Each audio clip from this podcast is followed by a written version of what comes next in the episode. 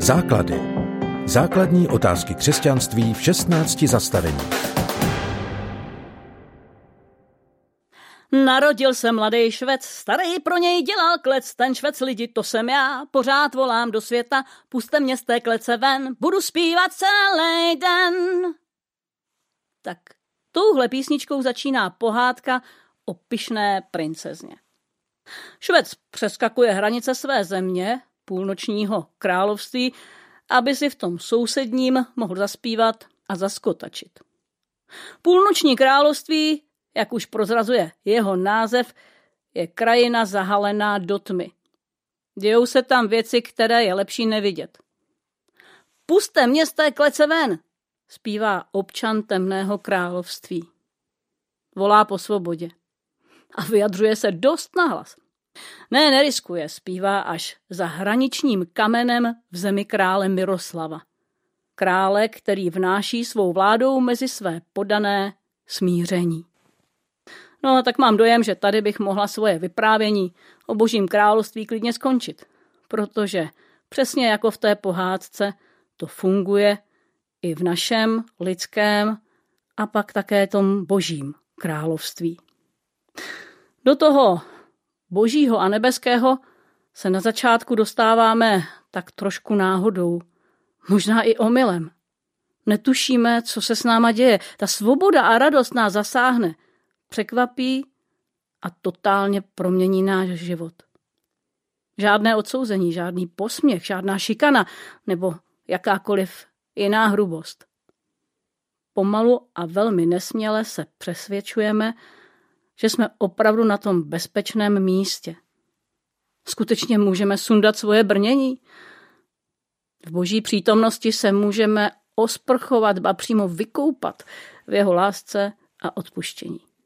Špína, která na nás dřív ulpívala, se začíná rozpouštět a my s údivem zjišťujeme, jak doopravdy vypadáme a kdo jsme.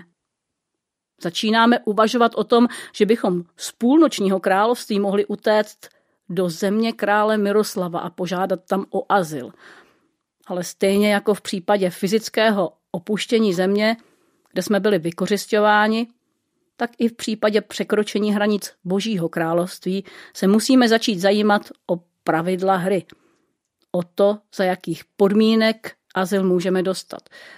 Tomuhle zjišťování a postupnému přivykání novým pravidlům říká Bible hledání Božího království.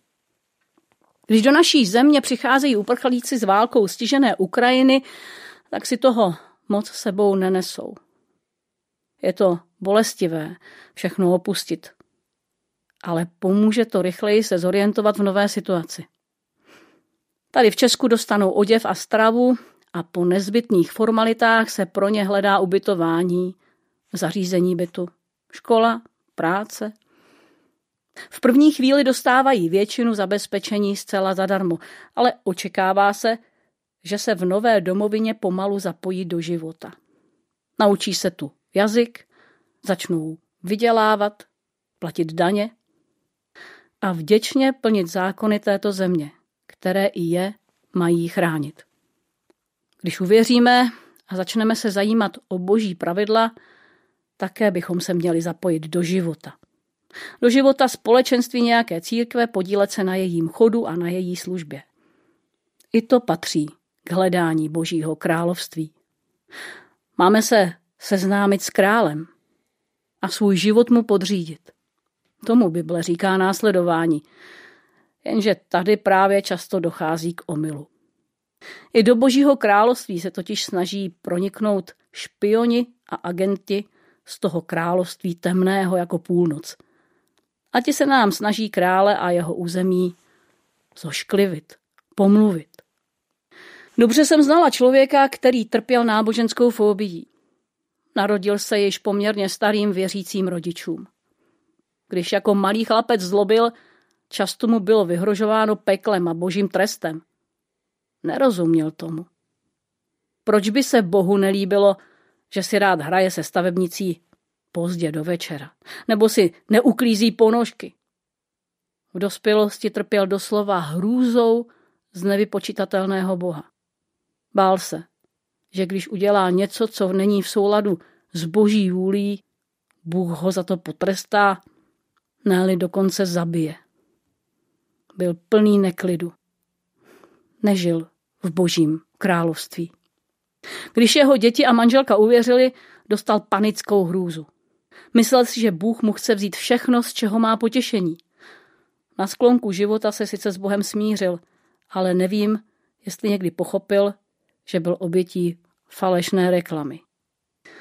Máme hledat Boží království, pravidla, která v něm platí. A ty najdeme v písmu, v Bibli.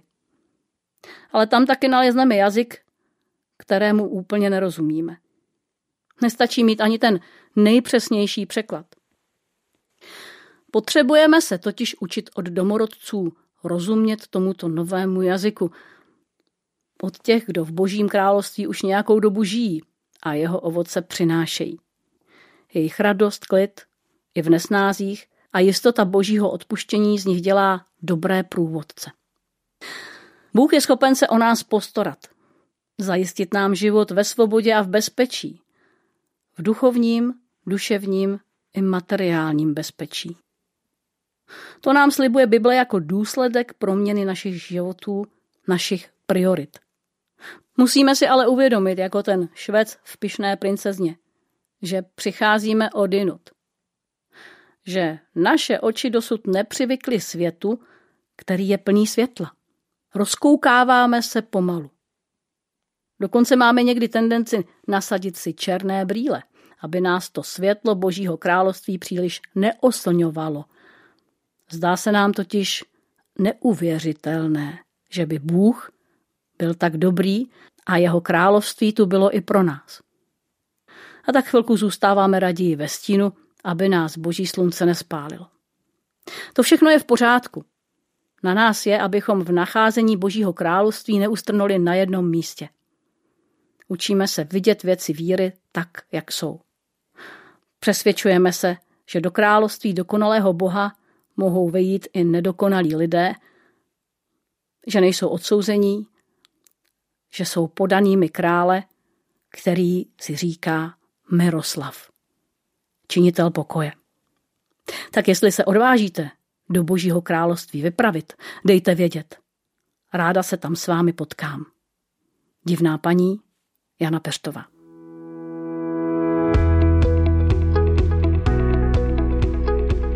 Podcast Základy vznikl na Rádiu 7, které žije z darů posluchačů. Pokud nás budete chtít podpořit, budeme rádi.